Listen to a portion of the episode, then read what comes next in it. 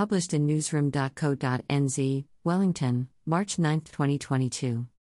In late January, I wrote a column arguing a Russian invasion of Ukraine was not a foregone conclusion. Russia has won the war without firing a single shot, 25th of January.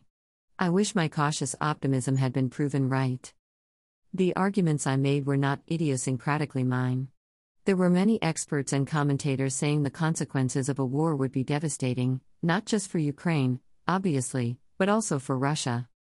George Friedman, the international strategist and founder of Stratfor, said so. As did Dr. Stephanie Babst, a longtime NATO strategist and former NATO Deputy Assistant Secretary General. And similarly, General Harold Kujat, a former chairman of the NATO Military Committee. Where we were right was on the consequences of the war for Russia. It was foreseeable that the West's economic sanctions would be tough. It was obvious that war would mean the end of the Nord Stream 2 gas pipeline. It was also clear that Ukrainians would not welcome Russian troops with flowers but that they would fight. The scenario we see play out now is exactly the reason why I believed Putin would not cross the line to a full invasion of Ukraine. Almost irrespective of whether Putin will win his war against Ukraine, the outcome for Russia will be the same. Putin's country has turned into a pariah state, shunned by the international community. Multinational companies are withdrawing from it. Its exports have collapsed along with its currency. It is excluded from any international events and engagement, whether cultural, sports, economic, or political. Putin will never be considered a normal head of state again on the international scene. He will be lucky if he escapes conviction as a war criminal. On every front, the outcome for Russia is disastrous, though obviously not as catastrophic as for Ukraine. Putin has undone decades of Russian economic development and consigned his country to a grim future. Putin's war has also, in effect, ensured that Russia will no longer be a superpower. Yes, it will be a country with thousands of nuclear warheads. But the war will weaken Russia enough to render it the poorer junior partner in the emerging axis of Moscow and Beijing. The only element of power remaining for Russia will be its military, but it will be a military bearing greater ongoing costs in Ukraine than the Soviet Red Army did in its occupation of Afghanistan. And, like the Soviet Union when it faced Ronald Reagan, Russia will find itself in a new costly arms race as the West rises to Putin's new challenge. The war Putin started will thus devastate Ukraine and cripple Russia. Sadly, none of this was unpredictable. It is the logical outcome of Putin's aggression. Which brings me back to my views in January. I thought Putin's own would see that any full blown attack on Ukraine was suicidal.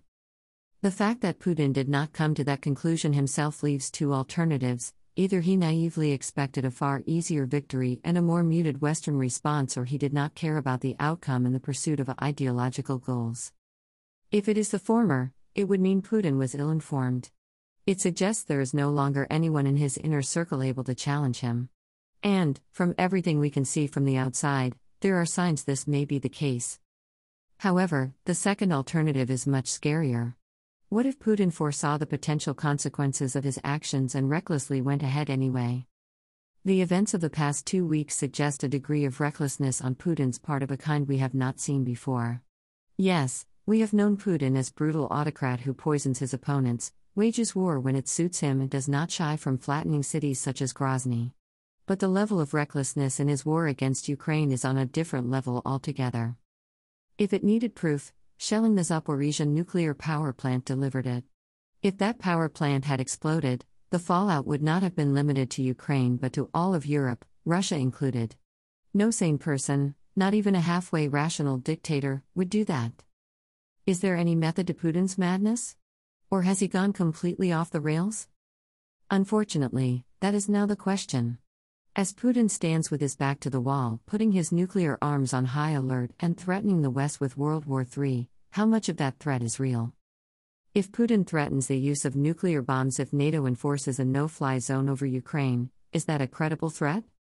Conversely, can the West still discard the possibility of Putin attacking a NATO member such as the Baltic states just because it would be suicidal?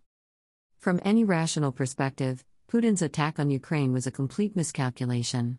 But that now makes it our problem. With Putin's Russia in economic turmoil, with his army facing a protracted war in Ukraine, and with the dictator himself isolated internationally and relegated to Beijing's deputy sheriff, Putin has no obvious way out. Having lost everything Russia has built for itself after the end of communism, Putin has nothing left to lose. If Putin has an ounce of self preserving rationality inside him, he would now latch on to any initiative, such as Israeli Prime Minister Naftali Bennett's crisis diplomacy.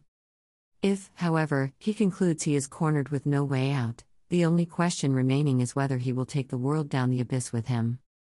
After the events of the past two weeks, no one can rule out the previously unthinkable anymore.